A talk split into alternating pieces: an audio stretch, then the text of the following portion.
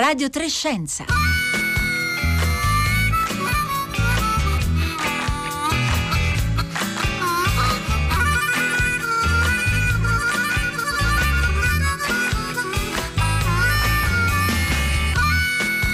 Le 11.30 e 50 secondi in questo istante. Buongiorno da Marco Motta, bentornati all'ascolto di Radio Trescenza. E sono giorni in cui si avvicendano bilanci riflessioni un anno dall'inizio del lockdown nel nostro paese e soprattutto il ricordo doloroso delle oltre 100.000 vittime che la Covid-19 ha provocato solamente in Italia. Eh, viviamo ancora in uno scenario di grande incertezza tra l'andamento dell'epidemia e la campagna vaccinale che fatica a, a, decollare. Ma di questi giorni, un anno fa, era l'11 marzo, eh, l'OMS, l'Organizzazione Mondiale della Sanità, dichiarava ufficialmente la pandemia eh, di Covid-19. Naturalmente è una data simbolica, però noi vogliamo prendere spunto da, da, questa data per provare a mettere insieme le cose che abbiamo imparato dal punto di vista della salute globale, eh, perché se c'è una cosa che abbiamo eh, imparato sicuramente è la forte interconnessione eh, che eh, tutti i paesi e i popoli del mondo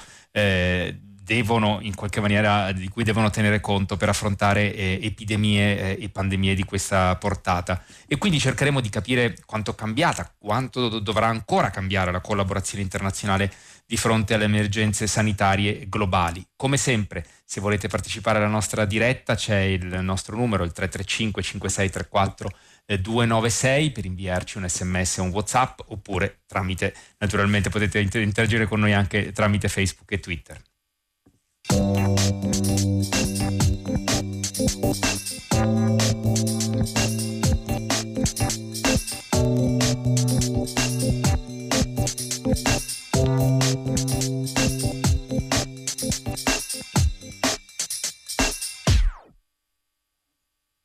Allora diamo il buongiorno a Roberto Bertollini.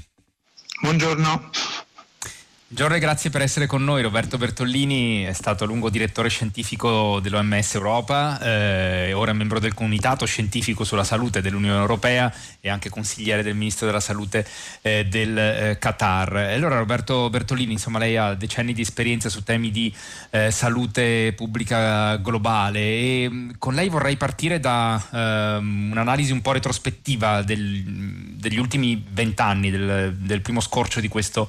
eh, nuovo secolo e millennio, perché insomma se guardiamo appunto questi primi eh, vent'anni ci sono stati almeno due eventi che eh, in questa ottica di bilancio che tentiamo oggi ci, ci fanno eh, riflettere, insomma l'epidemia di SARS del 2003 che fu grave ma confinata per lo più ai paesi asiatici, contenuta poi fortunatamente, se lo sappiamo, nell'arco di alcuni mesi, e, e, poi la pandemia del virus influenzale H1N1 nel 2009 che suscitò molto allarme, appunto anche una dichiarazione di, di pandemia, ma ebbe conseguenze sanitarie tutto sommato modeste. Allora, sappiamo un dato di fatto che tutti eravamo in qualche maniera impreparati nonostante eh, alcuni avessero eh, presentissero l'arrivo, insomma ci avevano allertato sul rischio eh, di insorgenza di nuovi eh, agenti infettivi. Però insomma forse non ci aspettavamo nello specifico che fosse proprio un coronavirus a rappresentare una minaccia così grave per la salute pubblica globale. Sì, in effetti diciamo, la, la, l'attesa principale da parte della comunità scientifica era legata all'insorgenza, all'emergere di un nuovo ceppo influenzale eh, che avrebbe potuto produrre situazioni simili a quelle della spagnola dei primi anni del secolo scorso. In realtà, se, eh, se andiamo a guardare proprio eh, con, con, accuratezza insomma, i documenti che ci sono, ci fu un meeting proprio alcuni anni fa, non ricordo esattamente la data, nel 2018, in cui proprio nel parlare di una possibile pandemia si parlò proprio di un coronavirus. Quindi in effetti non era una cosa del tutto in attesa, però sicuramente la maggiore preoccupazione riguardava un virus influenzale e eh, anche i piani di preparazione che alcuni paesi avevano predisposto sulla base delle indicazioni fornite dal regolamento sanitario internazionale e da varie deliberazioni dell'OMS erano prevalentemente diretti a questo, che, com- che ha delle caratteristiche diverse dal coronavirus, soprattutto per quanto riguarda anche la disponibilità di alcuni farmaci che possono essere impiegati eh, inizialmente per contenere la diffusione della malattia. Ecco Roberto Bertolini, c'è da dire che la dichiarazione di pandemia un anno fa, l'11 marzo del 2020, da parte dell'OMS no, non diede luogo a risposte omogenee diciamo, nei diversi paesi del mondo e nemmeno in Europa, se ci pensiamo uh, bene, dove eh, di fronte alla situazione che si stava eh, sviluppando in Italia ci furono eh, diciamo, anche posizioni attendiste da parte anche di altri grandi paesi europei che non ricorsero subito a misure restrittive. Insomma, c'erano paesi che hanno atteso molto a prendere misure restrittive, non le hanno prese per nulla e da questo punto di vista eh, l'OMS avrebbe dovuto, potuto fare di più nel dare indicazioni da seguire eh, oppure diciamo questa è una spia di quanto deve cambiare e le chiedo anche se sta già cambiando dal eh, punto di vista operativo l'indicazione delle misure che i paesi devono seguire di fronte a minacce analoghe che potrebbero emergere ancora nel futuro. Ma vede, questo è un tema veramente molto delicato, nel senso che l'OMS ha una funzione essenzialmente di consiglio, di guida, di orientamento. La dichiarazione di pandemia significa, cari amici, qui siamo in una situazione molto grave, bisogna che vi preparate a affrontare questo problema perché prima o poi arriverà anche da voi. Sostanzialmente questo è il messaggio. E eh, purtroppo i paesi reagiscono ognuno a modo suo perché devono tener conto delle loro, eh, dire, delle loro opinioni pubbliche, delle condizioni generali del sistema sanitario, di della, del tipo di orientamento politico. Adesso possiamo dirlo, cioè, alcuni paesi, Stati Uniti, il Brasile, hanno avuto un atteggiamento negazionista nei confronti di questo problema. Quindi è una situazione molto eterogenea eterogenea. L'OMS non ha un potere prescrittivo e questo è eh, effettivamente un elemento di debolezza, addirittura non ha neanche il potere prescrittivo, come dire, il potere di entrare in un paese controllare i dati indipendentemente dal governo di quel paese. Quindi è evidente che se deve andare in Cina, e qui ci sono state tante polemiche negli anni, nei mesi scorsi, eh, deve andarci col consenso del governo cinese, non è che può andare lì eh, come, dire, come, una forza occupante, diciamo tra virgolette. Quindi è evidente certo, che sappiamo vuole... quante tensioni ci sono state negli scorsi mesi proprio per preparare e consentire poi la missione dell'OMS sulle origini diciamo, di questo eh, SARS-CoV-2. Prego. E questo è un elemento molto delicato per quanto riguarda la, il controllo delle epidemie che si manifestano peraltro continuamente nel mondo, ci sono nuovi germi, nuovi patogeni che emergono, poi fortunatamente vengono vengono controllati o comunque scompaiono. E quindi eh, diciamo, eh, questo tema della possibilità dell'OMS di acquisire indipendentemente informazioni a livello dei singoli paesi non è un tema che va comunque affrontato in modo più eh, deciso, però qui dipende dal consenso dei paesi. Voglio ricordare a tutti gli ascoltatori che l'OMS non è un organismo che ha un potere diciamo, diverso da quello che gli viene concesso dai paesi membri, che sono tutti i paesi del mondo. Quindi è evidente che questo è un tema molto delicato dal punto di vista anche dell'equilibrio tra un organismo internazionale e i governi dei singoli, dei singoli stati. Su questo torneremo tra poco, no? perché si è, Roberto Bertolini si è spesso parlato anche dell'opportunità, della necessità di, di ripensare, di potenziare anche diciamo, le funzioni dell'Organizzazione Mondiale della Sanità. Eh, prima però mi vorrei soffermare su un aspetto che insomma, è stato anche molto discusso, soprattutto nei primi mesi eh, di, questa, di, questa, pandemia, cioè eh, diciamo, le, le, raccomandazioni che venivano dall'OMS eh, in termini di appunto, misure poi di protezione individuale, per esempio, eh, o delle caratteristiche di, di, trasmissione del virus. Ci sono state molte incertezze, l'abbiamo sottolineato anche varie volte qui a Radio Trescenza, insomma è stata forse sicuramente una delle caratteristiche di questa eh, pandemia assistere eh, tutti noi alla eh, al, al, farsi giorno dopo giorno di nuove eh, conoscenze scientifiche. Però pensiamo per esempio alle raccomandazioni sull'uso delle mascherine che all'inizio non arrivarono insomma, in maniera esplicita da parte dell'OMS. Tra l'altro oggi c'è il doodle di Google che ricorda la figura di Wu Liente,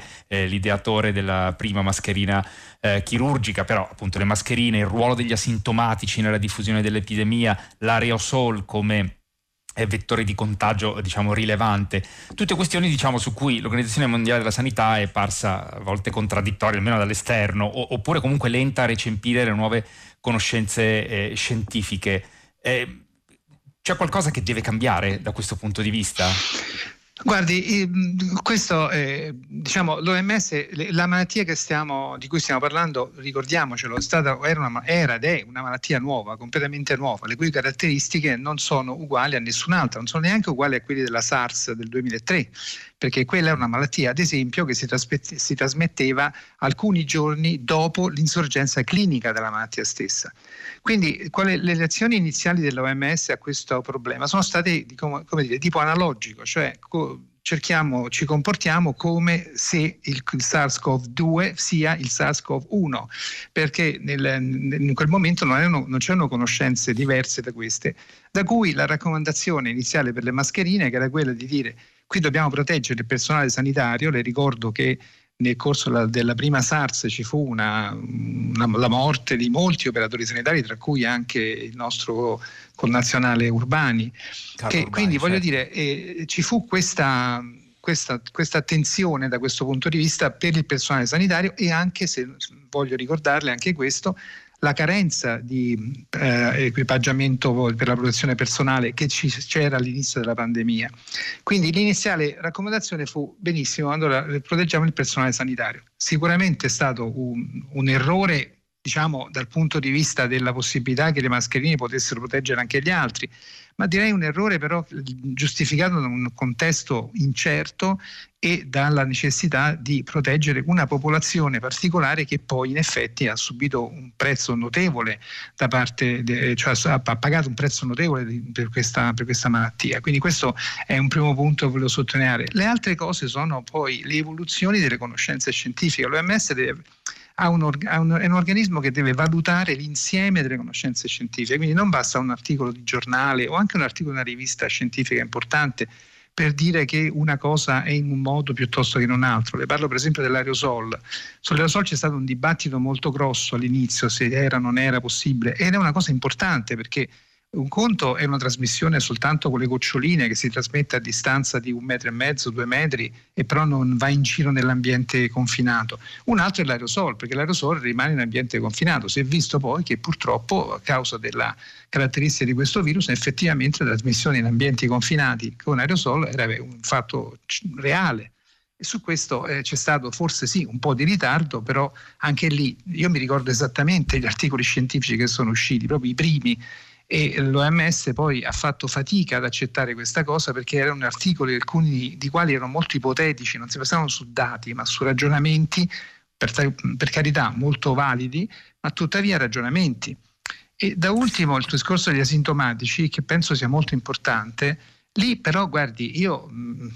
ricordo a memoria quasi il rapporto della del prima missione in Cina dell'OMS e c'era esplicitamente scritto che l'1% dei, dei cinesi consideravano l'1% soltanto dei, dei pazienti eh, asintomatici. Ora, perché abbiano detto questo? Se lo sapevano, se sapevano che c'erano di più e non lo hanno detto o se ancora non l'avevano capito, io questo non lo so, però è chiaro che quel rapporto è stato un rapporto molto importante e che purtroppo ha dato un'informazione sbagliata. Eh, ancora una volta qui siamo, siamo, di fronte alla possibilità o meno di acquisire informazioni indipendenti rispetto ai Paesi membri. Quindi c'è questo fattore, eh, Roberto Bertollini, appunto della eh, solidità diciamo, delle, eh, de, de, delle, informazioni, delle conoscenze eh, che arrivano e anche poi diciamo, la, la, la, crescita del, del consenso su, su, alcuni temi, perché lo ricordiamo, insomma, noi abbiamo avuto questa percezione di un flusso continuo di ricerche scientifiche che venivano pubblicate, alcune magari erano pubblicate nei cosiddetti preprint, quindi diciamo prima di essere passati al vaglio eh, della revisione tra pari delle riviste scientifiche e quindi quello che lei ci sta dicendo è che insomma, l'Organizzazione Mondiale della Sanità cerca di basarsi sulle eh, conoscenze più condivise possibili all'interno della comunità scientifica. Mi sembra che sia questa un po' la, la chiave che lei sta sottolineando. Sì. Sì, esattamente, e deve fare, deve garantire una, un equilibrio tra la rapidità della risposta, che è una cosa fondamentale nel corso di un'epidemia, di una pandemia in particolare, e la solidità scientifica delle affermazioni che si fanno. Questo è un equilibrio molto difficile e chiaramente di fronte a una pandemia che evolve con la rapidità con cui è evoluta questa pandemia è stato un elemento come dire, di debolezza, di fragilità e di difficoltà, perché effettivamente, eh, ripeto, la rapidità così come dimostrano ormai abbiamo avuto più di una prova, cioè la rapidità della risposta è quella che consente di controllare meglio la situazione e anche la rapidità dell'applicazione delle conoscenze scientifiche. Guardi, io le dico, dal mio attuale punto di vista, che mi sono occupato del Covid per tutto questo periodo come mh, presidente del comitato scientifico del Qatar, un conto è eh, diciamo, acquisire le conoscenze scientifiche e un conto è trasmetterle nella pratica quotidiana. Eh, le difficoltà di eh, comunicare queste conoscenze, di farle implementare di fronte a poi ad alcune conseguenze economiche e sociali che questo comporta, è, un fenomeno, è una cosa difficilissima. Infatti io talvolta appunto come dire mi sorprendo da, da, alcune critiche di persone che parlano con molta facilità delle, delle decisioni che vanno prese in modo posto che in un altro ma eh, cioè decidere in queste circostanze in alcuni casi c'è, c'è, da tremare le vene dei polsi perché non è una cosa semplice. Quindi bisogna un po' fare un equilibrio tra le varie cose no? quindi questo l'elemento della, della rapidità e della solidità delle conoscenze è un elemento importante. Roberto Bertolini, c'è Eva che ci scrive al 335 5634 296 dicendo ma non sono stati i governi tanti a togliere i finanziamenti al settore delle ricerche sui virus dopo la SARS e altri e sono stati, hanno rappresentato diciamo ancora con causa di questo eh, disastro e cita Eva un articolo che ha letto sulle scienze a dicembre o gennaio. C'è stato anche questo fattore Roberto Bertolini? Ma guardi, questo fattore c'è stato sicuramente perché lei sa bene che la grande maggioranza della mortalità e della morbosità delle popolazioni del mondo ormai, a parte piccole alcuni pochi paesi, ma neanche i paesi in via di, paesi in via di sviluppo in toto, alcuni paesi in via di sviluppo, è un fenomeno, eh, di, sono malattie croniche, croniche degenerative, quindi tumori, malattie cardiovascolari, il diabete, l'obesità e così via. Quindi le ricerche si sono tutte convogliate, questi, sconvogliate in gran parte su questi aspetti qui e le malattie infettive sono rimaste un pochino, come dire, in seconda battuta. E questo evidentemente è un fatto grave, eh, per, altri, per alcuni aspetti inevitabile, ma ehm, diciamo direi che sicuramente ha contribuito a diminuire eh, l'entità eh, degli finanziamenti per le ricerche delle malattie infettive. Pensi per esempio al fatto che dopo la fine della SARS eh, le ricerche dei vaccini e le altre in, indagini che erano state intraprese, molte di queste sono state interrotte per mancanza di finanziamenti. Eh, questo chiaramente ha portato delle conseguenze, per esempio abbiamo solo uno o due studi che ci danno qualche elemento sulla immunità a lungo termine della SARS-CoV-1 che potrebbe essere molto importante per capire questo fenomeno della SARS-CoV-2. Eh, Roberto Bertollini, eh, sono, c'è un ascoltatore che, che, ci chiede, che fa una domanda di carattere generale sul fatto che eh, non sarebbe stato più opportuno investire su terapie farmacologiche invece che eh, su vaccini. Allora proviamo a, a, a, a, spiegare come si ragiona in termini di sanità pubblica eh, globale, appunto, tra eh, diciamo, la ricerca su terapie farmacologiche e invece investimenti sui, sui, vaccini, per capire anche la logica con cui si è mossa la comunità eh, scientifica, ma soprattutto diciamo, le istituzioni eh, che, che, si occupano di salute eh, a livello internazionale?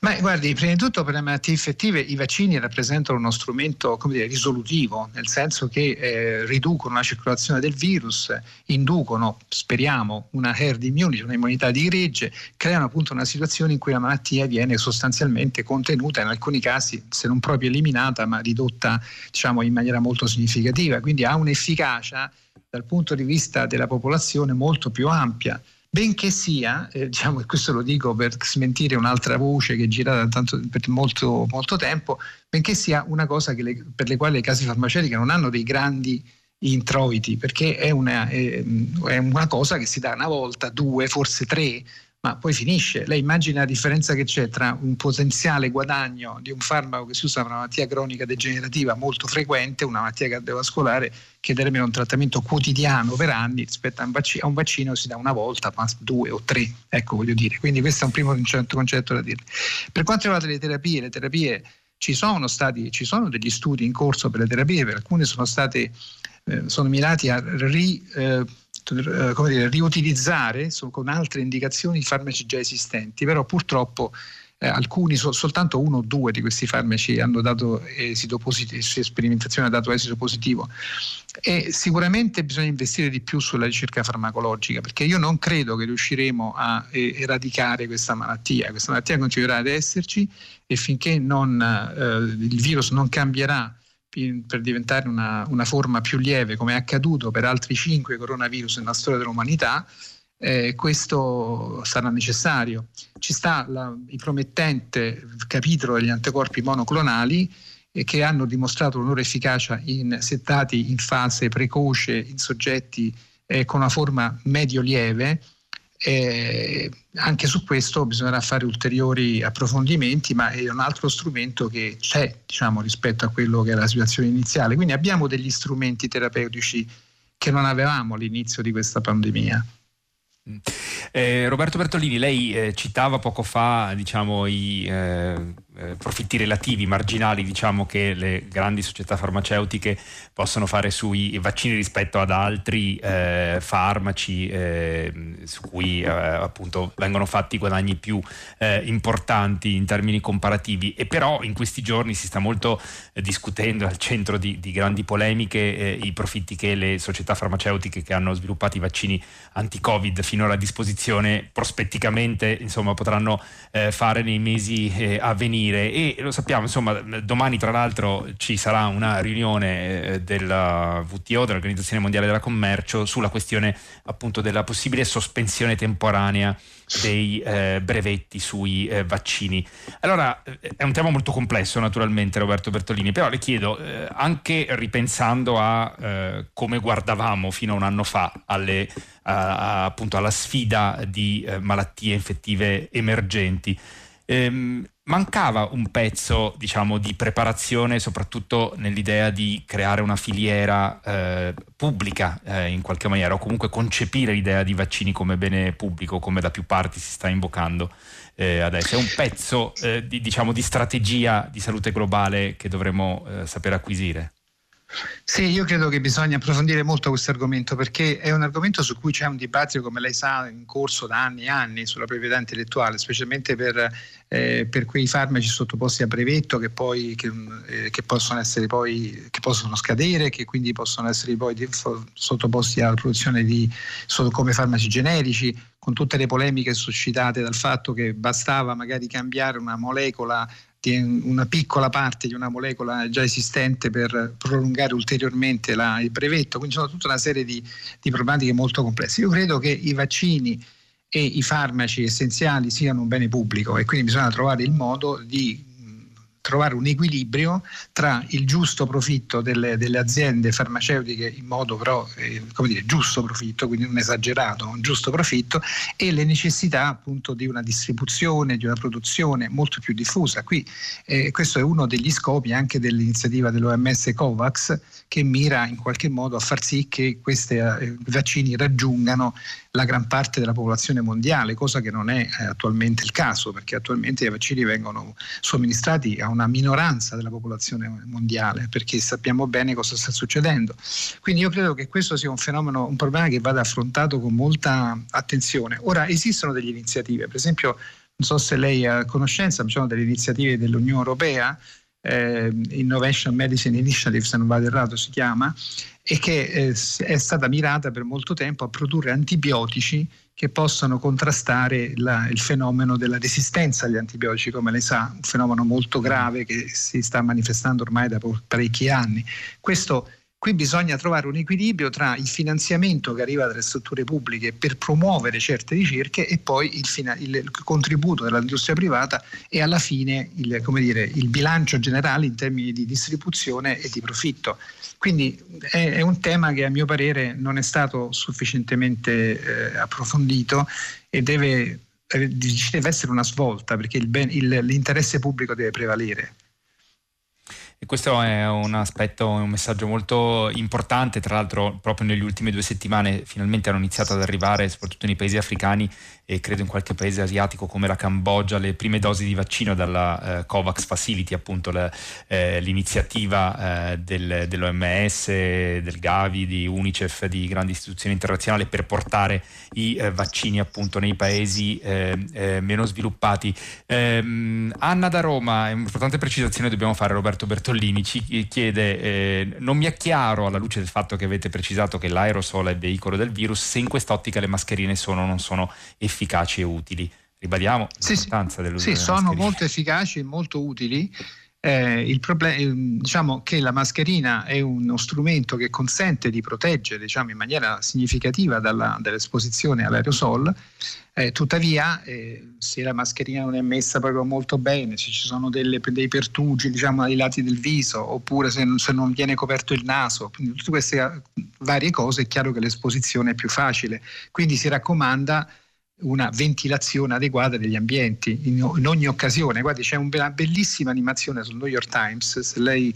ha la possibilità di andarla a vedere, in cui si sì. vede proprio il, la diffusione del, dell'aerosol in un'aula scolastica. E cosa chiusi. succede sì. quando si apre una mm. finestra? È veramente molto, molto,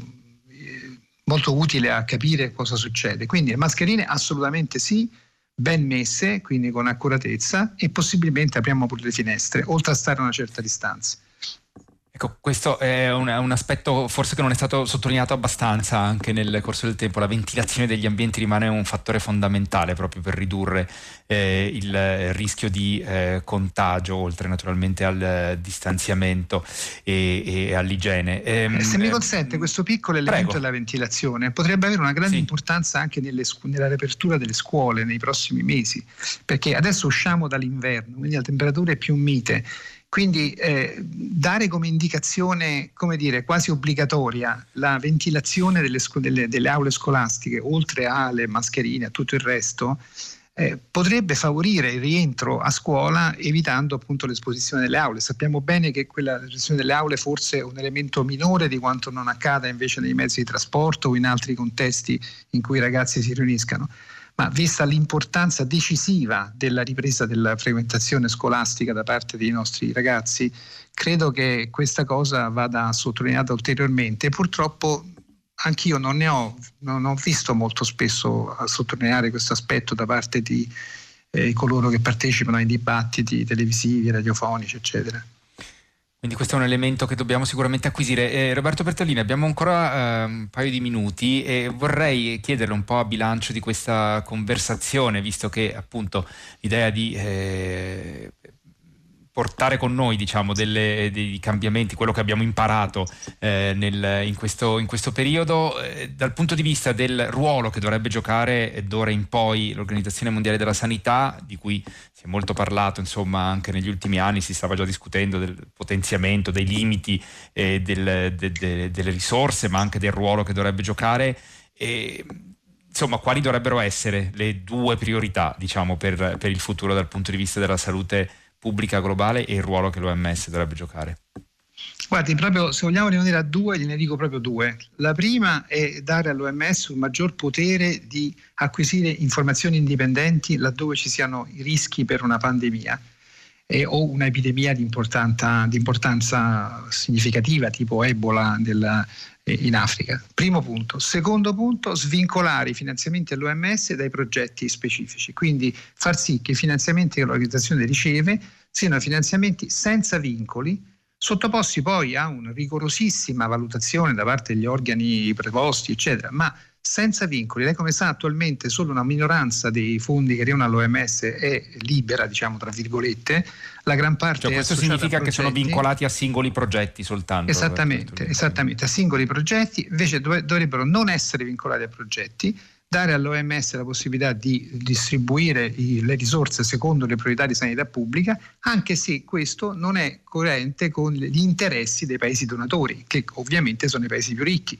Quindi eh, bisogna cercare di, eh, come dire, eh, questo è molto difficile, guardi, sono stati anni e anni e anni di discussione e c'è stato ultimamente, un anno, un anno, due anni fa, non ricordo, un piccolo aumento di questo contributo da parte dei paesi che eh, sembra ha capovolto una tendenza storica verso il cosiddetto zero growth, cioè la crescita zero. Allora lei un'organizzazione che cresce zero per campare deve prendere i soldi da chi glieli dà e quindi, Roberto Bertolini, questa... grazie, è un messaggio e una consapevolezza importante. Eh, grazie okay. per eh, essere stato con noi oggi in questa puntata di Radio Trescenza. Lo ricordo, Roberto Bertolini appunto è stato a lungo direttore scientifico dell'OMS Europa e ora nel Comitato Scientifico sulla Salute dell'Unione Europea, consigliere del Ministro eh, della Salute del Qatar. Io vi ricordo che questo è un programma ideato da Rossella Panarese. Insieme a me vi salutano regia Marco Pompi, alla console Luca De Ioris, Francesca Boninconti, Paolo Conte in redazione da Marco Motta l'augurio di una buona giornata all'ascolto di Radio 3.